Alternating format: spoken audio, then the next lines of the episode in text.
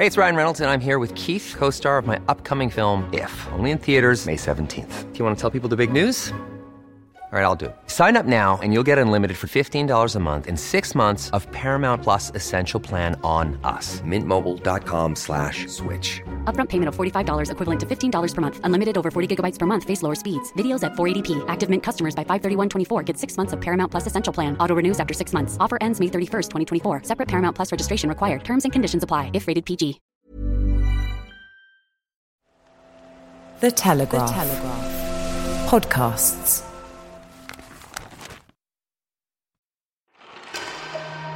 A plea to keep Britons indoors. We cannot relax our discipline now.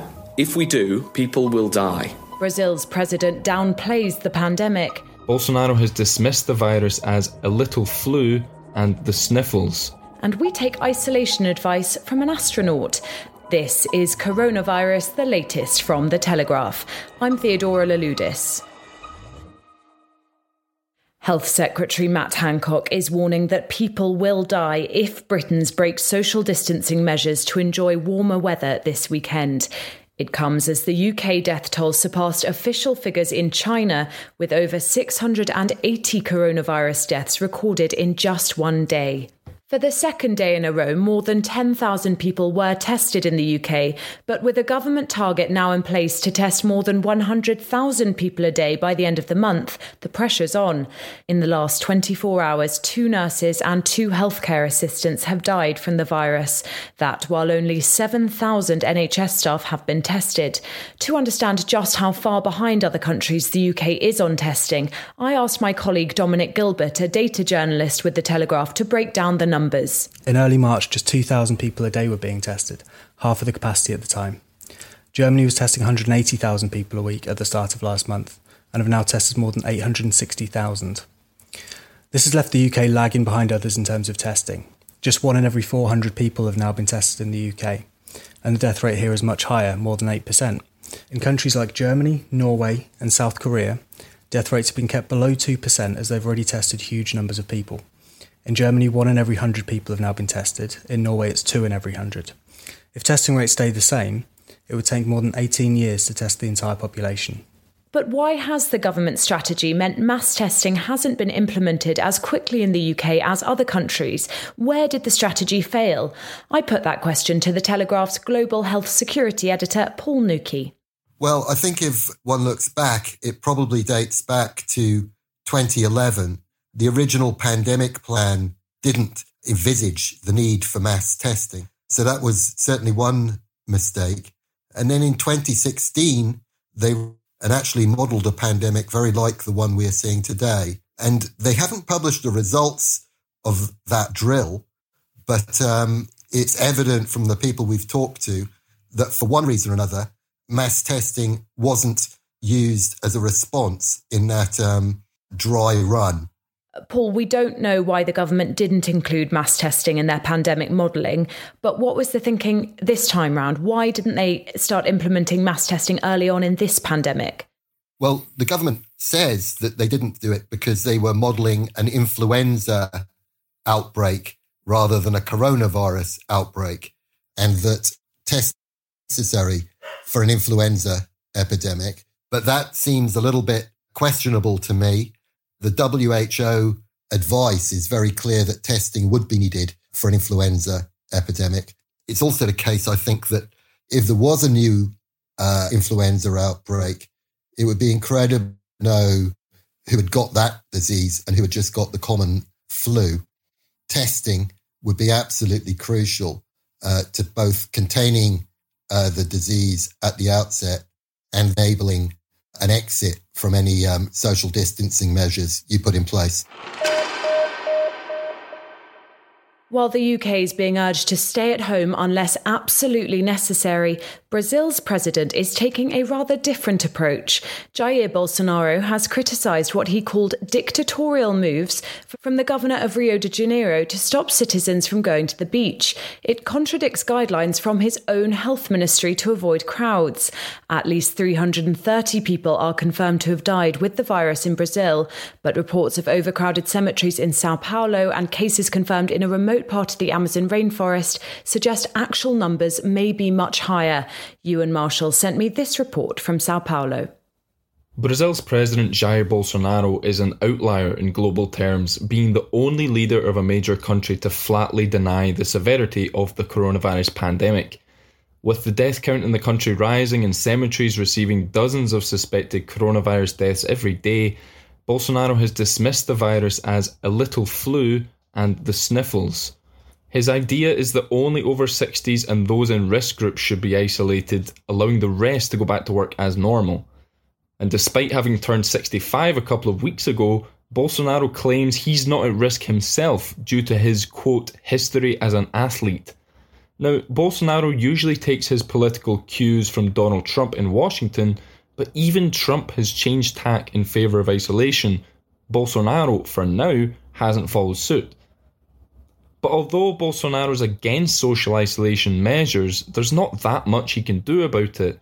Brazil's state governors have the jurisdiction to impose quarantines within their own boundaries, and all states have shut down schools and non essential businesses. The fear is that as Bolsonaro becomes more and more politically isolated, he may use his links with the armed forces to breach with democracy and expand his own powers even further. But for the public, there's an even bigger fear. I spoke to one leading infectious disease expert this week, and he believes Bolsonaro's stance will lead Brazil's health system to utter collapse, saying that the only way out would be to have Jair Bolsonaro committed. At the beginning of the week, the government announced a £75 million rescue package to help Britons stranded in places where commercial flights could no longer bring them home. But as the weekend begins, there are still hundreds of thousands of Britons stuck abroad. The Foreign Office says it's working around the clock to support tourists. On Monday, Foreign Secretary Dominic Raab said vulnerable people would be prioritised. But The Telegraph's Mariana Hunt says even those with serious illnesses are still waiting to hear when they'll return. The government hasn't given a timeline for how long it will take to return all stranded travellers back to Britain or said which countries will come first. Dozens of people have been contacting the Telegraph, anxious about when the rescue flights will arrive. One woman had been fighting for around two weeks to get her daughter home from Peru. She only has one lung and was struggling to find enough food to eat.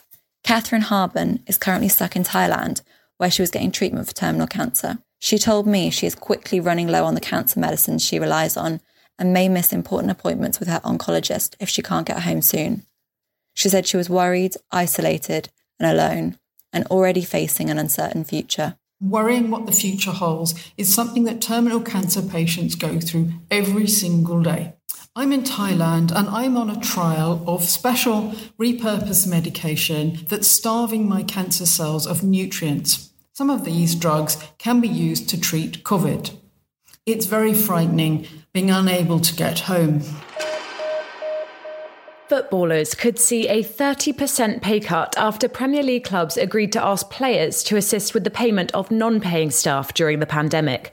Both players and their employers had faced intense criticism after some clubs furloughed non playing staff without cutting players' wages during the lockdown. Health Secretary Matt Hancock said on Thursday that footballers should take a pay cut and play their part.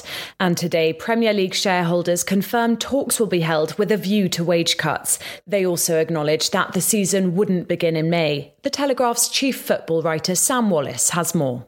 The way I read this issue is that the players and the clubs are fundamentally in disagreement over who should pick up uh, the financial burden for the game being suspended at the moment. I think the players feel that the owners, many of whom in the Premier League, as we know, are billionaires who've got multiple sports franchises all over the world, they feel that they should be picking up the slack. Uh, the clubs themselves say no, it should be the players uh, when we're not playing football at the moment, and therefore they should accept a uh, deferral or cut on their salaries. So this has to be resolved. I think it probably will be over the weekend. There are there are other issues around this, of course. The uh, return to the football landscape of the uh, players' union chief Gordon Taylor, who who seems to uh, take great delight in saying no to clubs. Um, he was in talks with the Premier League on Thursday, and the statement uh, that came out afterwards was very robust. That if clubs want their players to take cuts, they have to have full disclosure on their finances and even then there'll probably only be deferrals. So we're left with the players who do want to help. Um, many of them would much rather, I think, make contributions to the NHS and charities than give that money back to their clubs. The question is just how dire is the need? And I think in the Premier League, it's probably not as immediate as it is in the Football League, where we are told that some clubs are um, are quite close to extinction if they can't meet their April payroll. I think in that division, there will be no question that cuts will have to be made to wages, cuts, deferrals. In the Premier League, I think there will be a little bit further to go in terms of negotiating what that looks like between the players and the clubs. It's set to be one of the sunniest weekends of the year so far, with temperatures of 21 degrees in London and the southeast and 20 degrees in other parts of the country. But Boris Johnson is urging the public to resist the temptation to break the coronavirus lockdown. Luckily, there's plenty to get on with inside. The Royal Opera House will be streaming the Royal Ballet's production of Peter and the Wolf at 7 o'clock on Friday evening. That's on their YouTube and Facebook pages. And on Sunday, the London Symphony Orchestra is streaming Verdi Requiem at 7 o'clock o'clock on their YouTube channel. I needn't remind you how many brilliant podcasts The Telegraph also has for you to feast your ears on. But if you're struggling with the long days indoors, The Telegraph spoke to a man who knows a lot about being cooped up. Former astronaut Chris Hadfield. Here's his advice for learning how to live a new life inside. I think the life of self isolation is sort of now a little appetizer for everybody who's doing it of what the life of an astronaut is actually like. You wake up, you spend your entire day, and you go to bed all within the confines of the same walls. That's not normal for most people. So maybe shift your own perception. Stop thinking of yourself as someone who is cooped up and trapped at home with people you wouldn't normally spend time with, and instead say, I have a crew I have a spaceship. I have a we have a common purpose and a common enemy, and we need to adjust what's happening to emerge out of this victorious. And that's how we work on a spaceship. We do well as human beings with with a pattern. Start breaking your day up into chunks. You know, okay, from 9 to 11, I'm going to do this. I've got to do this from 12 till 1. I've got to do this at 7 a.m., whatever. And uh, you come in at the end of the day with a little bit of self pride. And I think that helps. Don't try and just import an unsuitable pattern into a different set of circumstances and expect it to work like normal. You, you have to make some adjustments. Most of the adjustments start with yourself. Wise words there from former astronaut Chris Hadfield. That's all from me this week. I hope you have a lovely weekend. If you have any questions for our journalists or topics you think we should be covering, email me. It's coronaviruspodcast at telegraph.co.uk and you can find me on Twitter as well. It's T underscore Louloudis. I know I said I wouldn't, but if you are looking for something to listen to over the weekend, I can highly recommend the new episode of Bryony Gordon's Mad World podcast that's coming out on Saturday. Bryony is one of the country's leading voices in the drive to get us talking about mental health. In her new series, she'll be showcasing intimate conversations about mental health during this unprecedented time. In the first episode, she speaks to two nurses with first hand experience of fighting a pandemic. It's an honest, warm, and at times even joyful conversation, and I really think you'll enjoy it. I'll put the link to subscribe to that podcast in the show notes to this one. This is Coronavirus, the latest from The Telegraph. I'm Theodora Louloudis, and I'll be back on Monday evening with another update. In the meantime, you can stay up to date with all of The Telegraph's news, analysis, and advice from all the journalists you've heard today for free for the first 30 days and for just £3 a week after that. Go to telegraph.co.uk slash audio.